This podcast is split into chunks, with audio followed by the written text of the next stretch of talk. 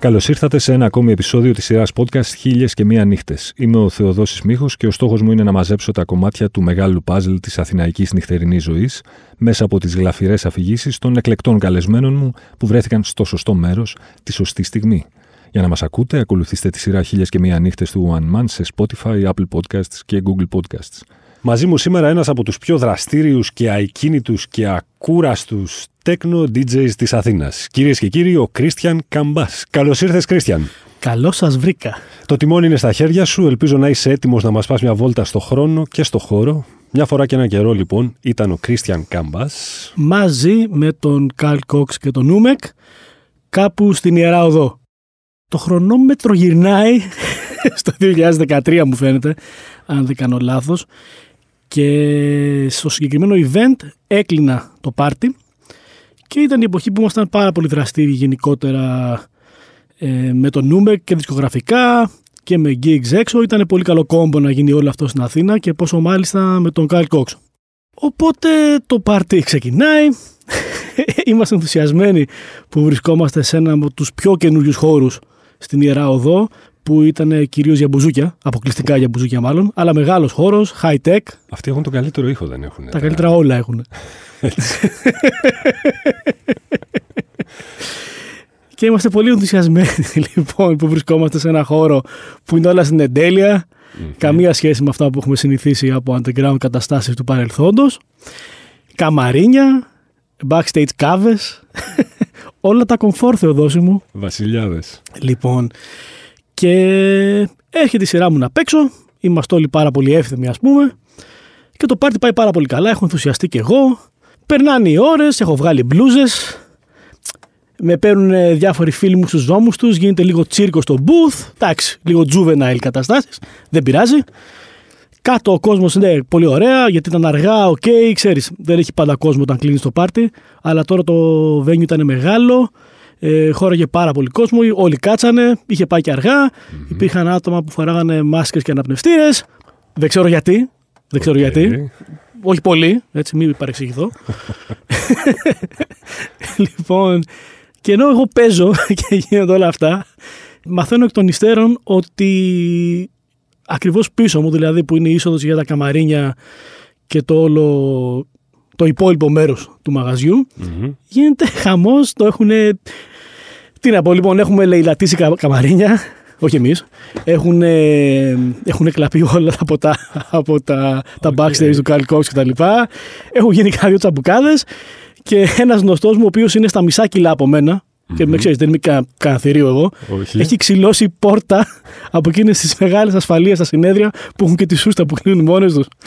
Και γίνεται αυτό ενώ παίζω εγώ. Εγώ δεν έχω ιδέα ότι γίνει. Α, δεν έχεις καταλάβει τίποτα εσύ? Όχι, όχι. Τα έχω μάθει πολλές μέρες μετά. Okay. Με email απογοήτευσης. Εντάξει, δεν φταίω εγώ, αλλά γινόταν όταν έπαιζα. Οπότε ήρθε σε μένα το email. Αυτά ήταν με τι γινόταν εκείνη τη στιγμή. Τι ώρα έπαιζες? Α, πρέπει να ήταν στην καλύτερη έξι, στη χειρότερη εφτά. Το πρωί. Ναι, ναι, ναι, ναι, ναι. Εξηγήσε μου τώρα, επειδή σε βλέπω, σε παρακολουθώ και στα social και εντάξει, εγώ δεν σε ακολουθώ στα πάρτι γιατί δεν μπορώ πια να κάτσω μέχρι εκείνη την ώρα. Τι ώρα συνήθως βγαίνεις εσύ και παίζεις στα πάρτι? Κοίτα, άμα παίζω σαν headliner, mm-hmm. είναι μετά τις τρεις, σίγουρα. Okay. Αυτό. Τώρα, πιο παλιά που έπαιζα με ξένους, ε, πιο συχνά, δεν μπορώ να παίξω πιο πριν, γιατί παίζω πολύ σκληρά και εντάξει, το warm-up το έχω κάνει αρκετά. Mm-hmm. Ε, θα έπαιζα μετά το ξένο, δηλαδή άμα ο ξένος έπαιζε τρία έξι, θα παίζα έξι ή τρία πέντε, θα παίζα πέντε, ξέρεις. Με? Με όσο. Με όσο. Ακόμα. Ναι, το όσο είναι σχετικό βέβαια, διότι έχει να κάνει με το μαγαζί και τις ώρες που λειτουργεί. Ε, δεν μπορώ να το πας όσο θες, okay. αλλά το εφτά εφτά και μισή ήταν το, είναι το σύνηθες, ας πούμε. Ναι. Μάλιστα. Και η ερώτηση τώρα του ενός εκατομμυρίου δολαρίων είναι... Εσύ είσαι από νωρίς σε αυτό το πάρτι και το πας σε ρί, δηλαδή ξενυχτάς, ή βάζεις το ξυπνητήρι στις τέσσερις το πρωί για να πας στο πάρτι? Πάρα πολύ καλή ερώτηση. Κοίτα, ε, προσπαθώ να είμαι εκεί από πριν, όχι από την αρχή, αρχή γιατί δεν αντέχω, αλλά πλέον δεν μπορώ να κοιμηθώ και να πάω, γιατί okay. είναι το πιο καταθλιπτικό πράγμα του κόσμου για μένα αυτό. Να, να ξυπνάω μες το βράδυ και, να... και σαν πελάτης να πήγαινα. Uh-huh. Δεν μπορώ να ξυπνάω τέσσερις το ώρα το πρωί για να πω τι ωραία που θα πάω στις έξι να παίξω. Δεν, δεν γίνεται αυτό. Ναι, δεν μπαίνεις, δεν είσαι στη φάση, ας πούμε. Θέλω να κλιματιστώ λίγο, να πιω τα ποτά uh-huh. μου, να μιλήσω, αυτό. Εντάξει. Ναι. Αλλιώς δεν έχει και νόημα. Δεν, δεν θα παίξω και τόσο καλά, ας πούμε. Και πόσες μέρες το μήνα παίζεις? Αναλόγως. Ένα μέσο όρο παίζουμε. Κα, ας πούμε, ε, κανονικά παίζω κάθε εβδομάδα, ας πούμε. Και γυρνάς στο σπίτι οκτώ εννιά το πρωί mm-hmm. και κοιμάσαι μέχρι. Δεν κοιμάμαι. Κοιμάμαι πολύ λίγο. Όταν παίζω πλέον, ε, κάνα τετράωρο θα κοιμηθώ. Δεν μπορώ να κοιμηθώ παραπάνω τώρα. Όταν ήμουν πιο μικρός, κοιμόμουν κανονικά. οκτώ ώρα, δέκα ώρα. Τώρα τέσσερις με πέντε ώρες max και αυτές όχι ωραίες.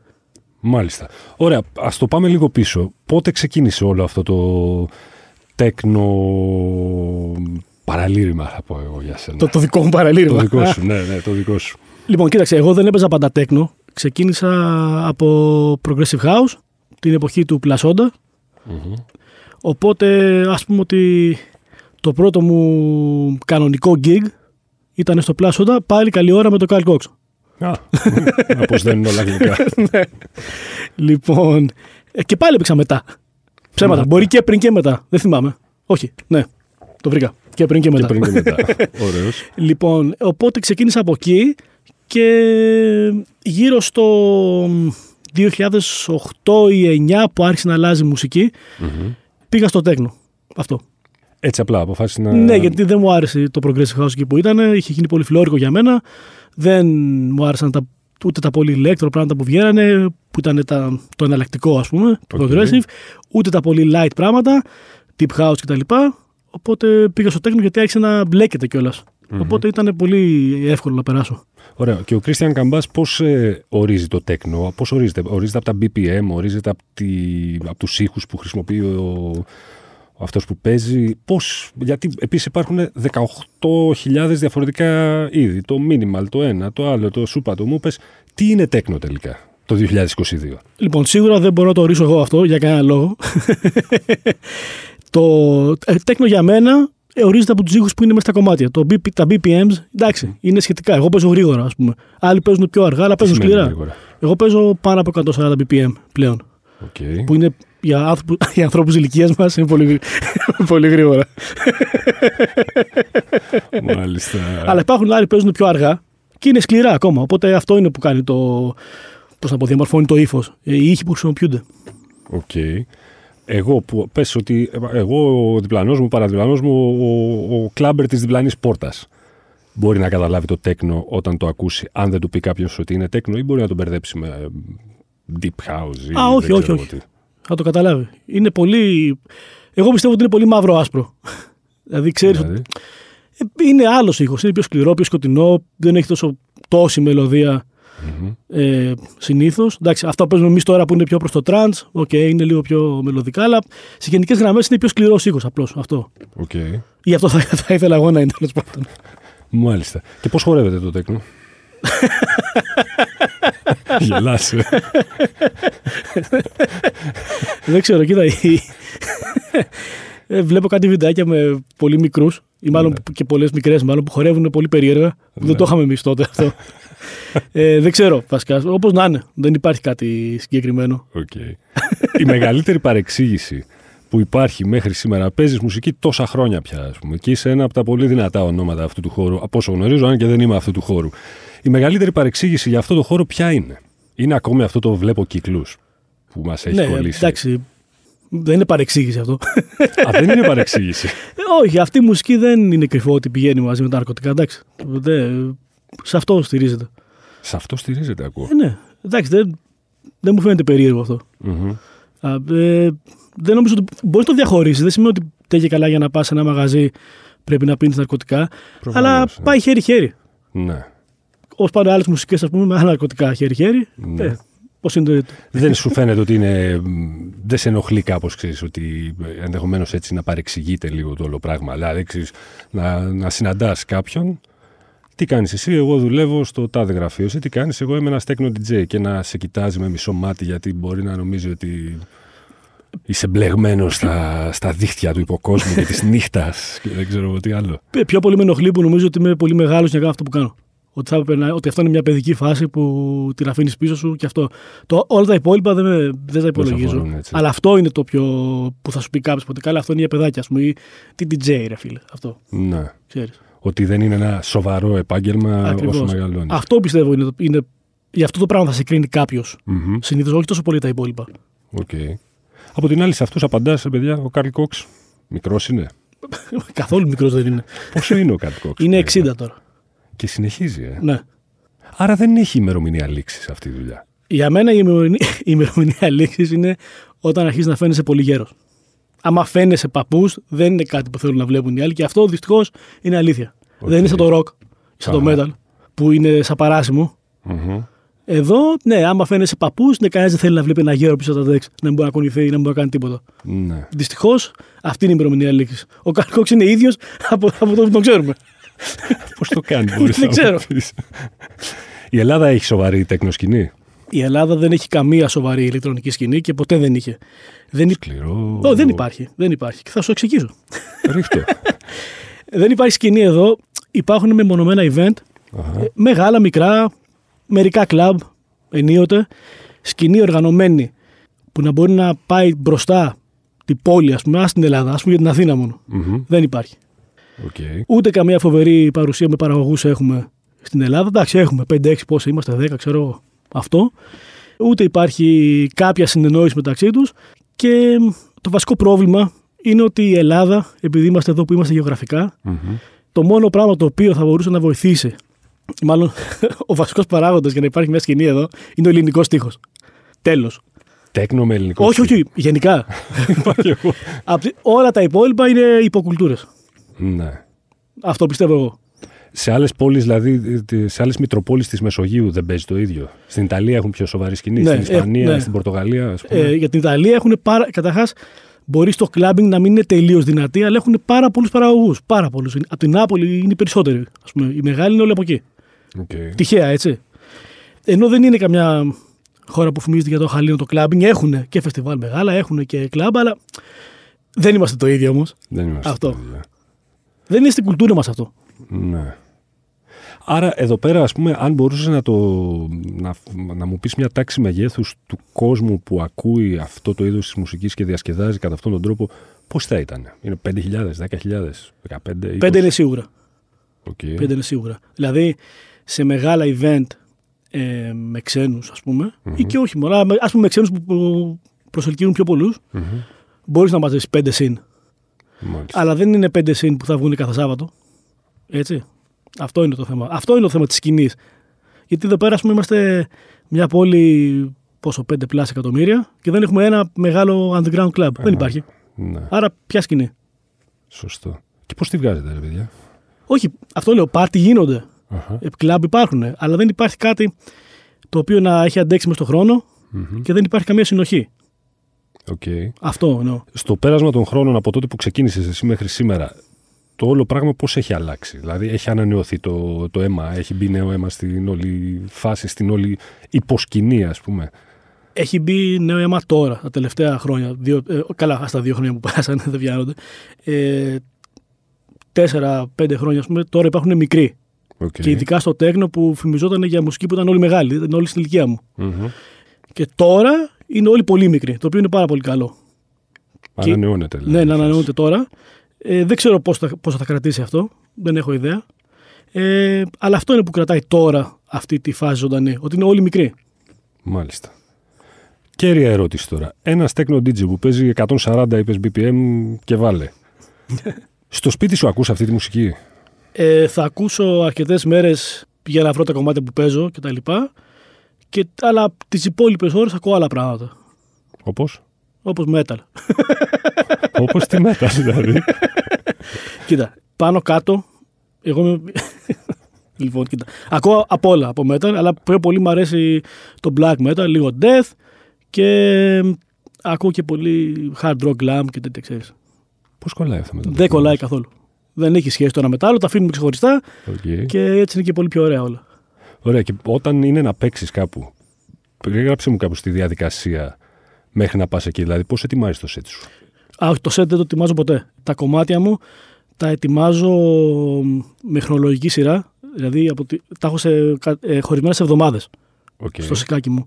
Για να ξέρω πότε πήρα τι, έτσι ώστε μετά από ένα χρόνο να τα πετάω. Α, τα... Ναι, ναι. Και κρατάω, ας πούμε, ένα best of της χρονιάς, Okay. Οπότε το κάνω έτσι για να ξέρω ποια είναι τα καινούρια, γιατί πάντα θέλω να παίζω αυτά που παίρνω πρώτα για να τα δοκιμάζω, για να δω αν θα πιάσουν, μπλα μπλα. Ε, οπότε ε, το set καθ' αυτό δεν ετοιμάζεται ποτέ από πριν για μένα. Okay. Καταρχάς δεν παίζω με υπολογιστή, παίζω με, με στικάκι. Οπότε ε, δεν παίζει playlist uh-huh. κτλ. Ε, γιατί εκείνη τη στιγμή το βλέπω. Άντε να ξέρω ποιο κομμάτι θα βάλω πρώτος, στην καλύτερη. Που και πάλι δεν με πολύ ενδιαφέρει, το κάνεις εκείνη τη στιγμή. Okay. Γιατί δεν ξέρεις τι θα παίζει ο άλλος πριν, Σωστό. δεν ξέρεις πόσο κόσμο θα έχει, δεν ξέρεις τι κόσμο θα έχει. Όλα αυτά παίζουν ρόλο. Οπότε το ετοιμάζεις επιτόπου, δηλαδή. On the fly. Σε real time. ναι, ναι, ναι. On the fly. Ε. Μάλιστα. Δύσκολο. Ου. Όχι, δεν είναι. Ωραία, ποιο είναι το καλύτερο και το χειρότερο του να είσαι techno ντι τζέι επί τόσα χρόνια σε μια χώρα σαν την Ελλάδα και σε μια πόλη σαν την Αθήνα? Α, δεν το βλέπω έτσι. Θα σου πω ποιο, ποιο είναι το πιο δύσκολο πράγμα να είμαι techno ντι τζέι τώρα.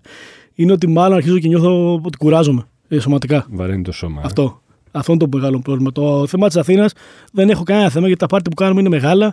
Δηλαδή έχει πάρα πολύ κόσμο πλέον. Mm-hmm. Ρολάρι. Άσχετα δεν υπάρχει, όπως λέγαμε πριν, μια σκηνή μεγάλη, κάτι που να μπορεί να πάει τη χώρα μας την μπροστά κτλ. Αλλά γίνονται πράγματα. Okay. Οπότε δεν είναι τόσο αυτό όπως ήταν πριν, που ήταν λίγο πιο. Πώς το σου πω, Stone Age τα πράγματα. αυτό, αυτό είναι το, το χειρότερο. Ότι σωματικά ξέρεις, αρχίζει και βαραίνει, όπως είπες. Ναι. Το πιο κουραστικό κομμάτι ποιο είναι στο, σε ό,τι έχει να κάνει με το σώμα το ίδιο? Ότι πρέπει να είσαι όρθιος εκείνες ε, τις ώρες το πρωί. Ότι... Η αϊπνία. Η αϊπνία, ε. Μόνο αυτό. Απλώς και να πάω και να μην κάνω τίποτα, να κάτσω λίγο έτσι. Άμα ε, γυρίσω το πρωί, τελείωσε ό,τι και να κάνω. Για εσύ μένα, δεν κάθεσαι έτσι. Άλλο εγώ. Εσύ κοπανιέσαι κιόλας. Ναι, ναι, οκ. Okay. Υπάρχουν πολλά βίντεο εκεί έξω που σε δείχνουν ένα σχεδόν headbanging. Ναι, ναι. Είναι η φάση. Αλλά η αϊπνία είναι το μεγάλο πρόβλημα αυτό. Το ότι χαλάς το ωράριο του ύπνου.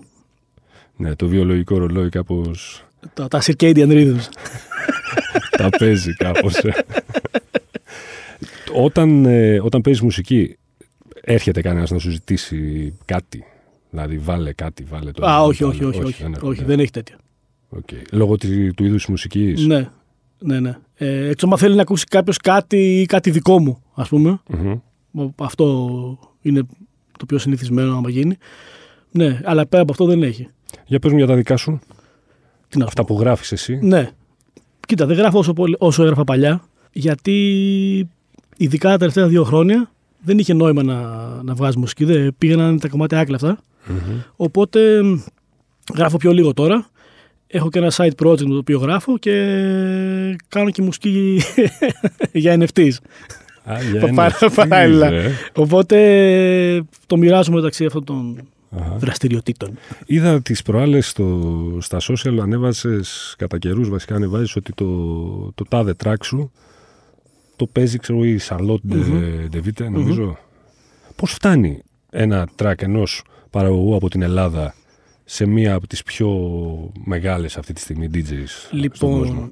Τα labels τα οποία κυκλοφορούμε τη μουσική μας uh-huh. ε, έχουν ένα promo list. Οπότε αν το label είναι καλό, φτάνει εκεί που πρέπει. Είναι τόσο απλό. Δηλαδή. Okay. Δεν, δεν κάνω κάτι εγώ εκεί. Να, τα, να το ξεκαθαρίσω εδώ. Με μερικούς ντι τζέις ναι. Και το συγκεκριμένο που λες, όχι, απλώς το label που, στο οποίο βγάζω, τα στέλνει mm-hmm. εκεί πέρα και πάνε όλα και τα παίζουν κτλ. Έτσι γίνεται το κολπάκι. Είναι καλή ντι τζέι η Charlotte de Witte. Mm-hmm. Είναι καλύτερη από την. Amelie Lens. Το ίδιο είναι για μένα. Από την Nina Kraviz ή παίζουν άλλη μουσική? Okay, εμένα, κοίτα. Και θα βάλω και την Peggy Gou μετά μέσα. Έλα, πες τα μήμα. Άσε του μορφωτισμού και πες τα. Δεν ακούω τέτοια καταρχάς. Ούτε Peggy Gou ούτε Nina Kraviz. Okay. Οπότε ειδικά Peggy Gou είναι άλλο. Ε, mm. Είναι άλλη μουσική τελείως. Πες τη με την Nina, υπάρχει ένα crossover κάπου. Αλλά δεν ακούω τέτοια. Mm-hmm. Είναι άλλη μουσική γενικά. Ε, όχι. Οι άλλες δύο είναι άλλο πράγμα. Ε, όσο αφορά το ύφος. Το ύφος είναι που το κάνει mm-hmm. τόσο διαστημικό. Όχι τα σκύλ καθ' αυτά. Η Amelie Lens ε, και η Charlotte de Witte, ποια είναι καλύτερη από τις δύο? Α, το ίδιο μου φαίνονται και οι δύο. Δεν ξέρω. Ε, τε... Αυτή τη στιγμή ο μεγαλύτερος techno ντι τζέι στον κόσμο ποιος είναι? Oh, καλή ερώτηση. Πολύ καλή ερώτηση. Έλατε. Ποιος είναι τώρα ο, ο μεγαλύτερος? Ο Πάπας, ας πούμε. Είναι ο Carl Cox ακόμη? Είναι... Ο Carl Cox είναι ο Carl Cox. Okay. Αλλά δεν παίζει μόνο τέκνο, αυτό είναι το θέμα. Mm-hmm. Ε, παίζει απ' όλα, οπότε πραγματικά αυτό δεν, δεν μπορώ να το απαντήσω. Δεν, δεν ξέρω τώρα ποιος είναι ο πιο μεγάλος.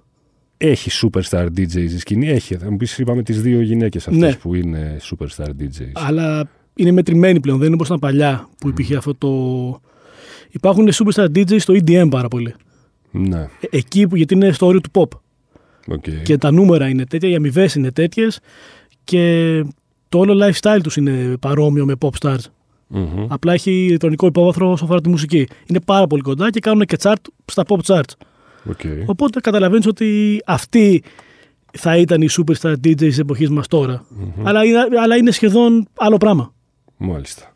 Πες λοιπόν ότι εσύ συνομιλείς τώρα με έναν φίλο και συνάδελφο από το εξωτερικό, ξέρω, από την, ε, την Πολωνία, λέω στην τύχη μια χώρα, και θέλει να έρθει στην Αθήνα για ένα weekend, μιας και έχουμε γίνει και προορισμό Σαββατοκύριακου πια και είμαστε και καταπληκτική, καταπληκτική ποιότητα ζωής ως γνωστόν. Λοιπόν, πώς θα του περιέγραφες την Αθήνα εκείνη νύχτα, βγάζοντας τη συνθήκη της πανδημίας ναι, ναι, ναι. Από, το, από την εξίσωση? Ότι είναι very busy. Γιατί είναι. Σκέψου, όπως λέγαμε πριν, σε μια πόλη που γενικά αυτή η μουσική δεν είναι και νούμερο ένα, κάθε βράδυ σε ένα καλό σουκού, ας πούμε, μπορεί να έχει τρεις ξένους για αυτή τη μουσική. Α. Ή και τέσσερις. Όχι άσχημα. Καθόλου. Έτσι. Το τι αντίκτυπο έχει αυτό δεν έχει να λέει, αλλά θα σου πω ότι έχει πράγματα να κάνεις. Mm-hmm. Οπότε είναι όντως busy. Και ό,τι mm. μουσική και να ακούς, εδώ μπορείς να πετύχεις και live καλά πλέον. Σε σχέση με άμα θυμάσαι εσύ τα πέτρινα χρόνια. Κάτι θυμάμαι. Ναι.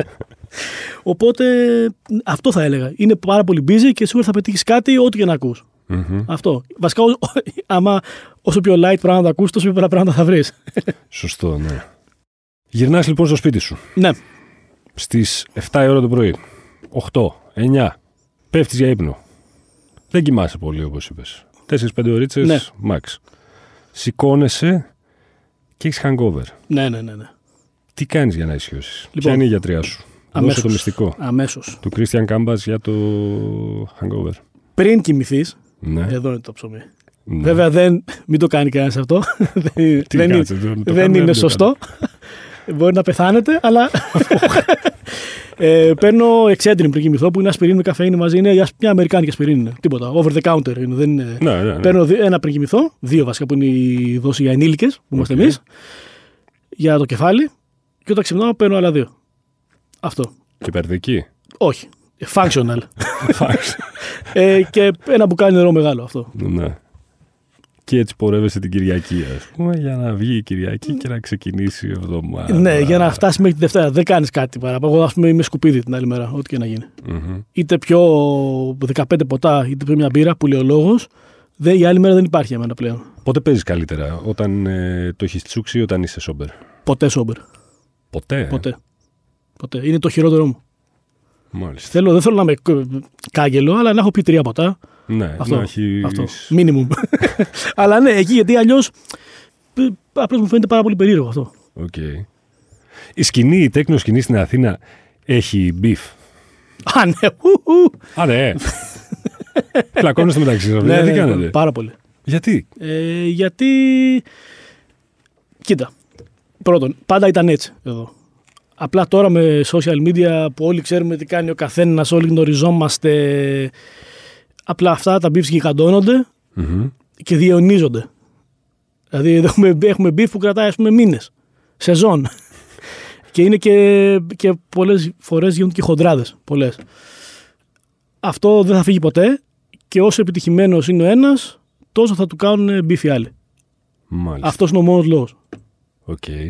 Λοιπόν, αν ο χώρος και ο χρόνος δεν έπαιζαν κανένα ρόλο, έτσι, πού θα ήθελες να παίξεις μουσική το ερχόμενο Σάββατο? Είτε στην Αθήνα, είτε οπουδήποτε στον κόσμο, είτε δεν ξέρω πού.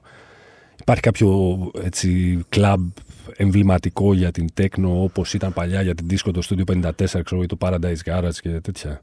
Ναι, ναι, υπάρχουν τέτοια μαγαζιά, αλλά δεν με ενδιαφέρει τόσο πολύ αυτό. Ε, μένα μου αρέσουν τα φεστιβάλ πιο πολύ να παίζω. Αυτό ήταν το, το καλύτερο μου όταν πήγαινα έξω, ας πούμε. Έχεις παίξει τέτοια? Ου, παντού έχω πάει. Για πες μέρη που έχεις παίξει, χώρες και... Θα σου πω. Το αγαπημένο μου μέρος για τέτοια ήταν το Μεξικό. Έχεις παίξει? Έχω πάει πολλές φορές, ναι.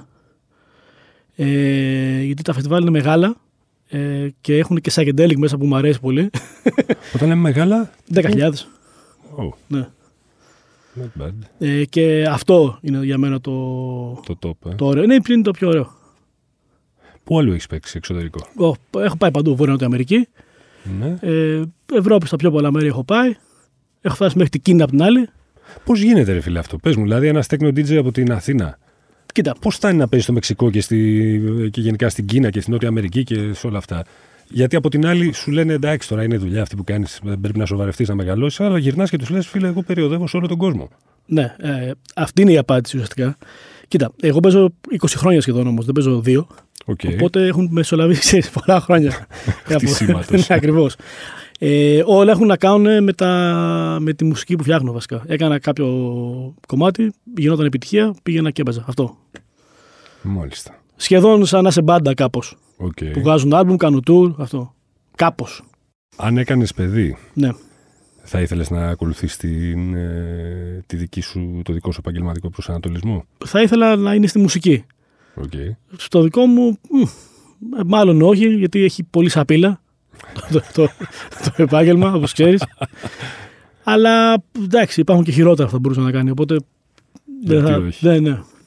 Ωραία, και όταν έχεις λοιπόν το hangover την άλλη μέρα και προσπαθείς να ηρεμήσεις και λες ότι είναι η Κυριακή σου, πάντα φεύγει και είσαι off. Τι μουσική ακούς για να ηρεμήσεις η ψυχούλα σου?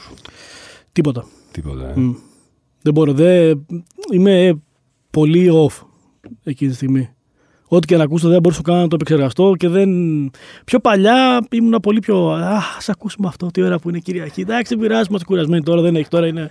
Να τελειώσει, τώρα πάμε. Δυστυχώς αυτό είναι το κόλπο τώρα. Για μένα, έτσι. Το πιο αργό σλότ που έχεις βγει να παίξεις, δηλαδή πιο, η πιο τρελή ώρα που έχεις βγει να παίξεις. Και... απόγευμα, αλλά από after. Και ζούσε ο κόσμος. Ναι, πάλι στο Μεξικό, καλή ώρα. Άκου, άκου. Αυτή είναι. Μου λένε, οκ, okay, το... είναι αυτό το σλότ. Και λέω, και βλέπω πέντε απόγευμα. Λέω, τι πέντε απόγευμα, λέω. Εγώ πέντε απόγευμα. Και ναι. Εγώ.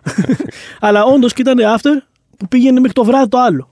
Ω, αυτό. Φίλε. Οπότε το πιο αργό που είχα παίξει είναι αυτό. Και ήταν κάποιοι δηλαδή από το προηγούμενο βράδυ, ναι, και φτάσαμε μέχρι τις πέντε, ναι, το απόγευμα. Ναι, ναι, ναι. Και μπράβο τους. Βεβαίως. τους. Και γιατί όχι. Christian Cambas, κυρίες και κύριοι, σε ευχαριστώ πολύ, φίλε μου. Εγώ ευχαριστώ, Θεοδόσε. Για τις ωραίες ιστορίες και για τα ωραία τεκνοκοπανήματα. Ε. Ναι. Συνέχισε έτσι. Μην ξεχνάτε ότι για να μην χάνετε επεισόδιο, αρκεί να βρείτε και να κάνετε subscribe τη σειρά podcast Χίλιες και Μία Νύχτες σε Spotify, Apple Podcast και Google Podcast. Ραντεβού την ίδια ώρα, στο ίδιο μέρος, την άλλη Πέμπτη.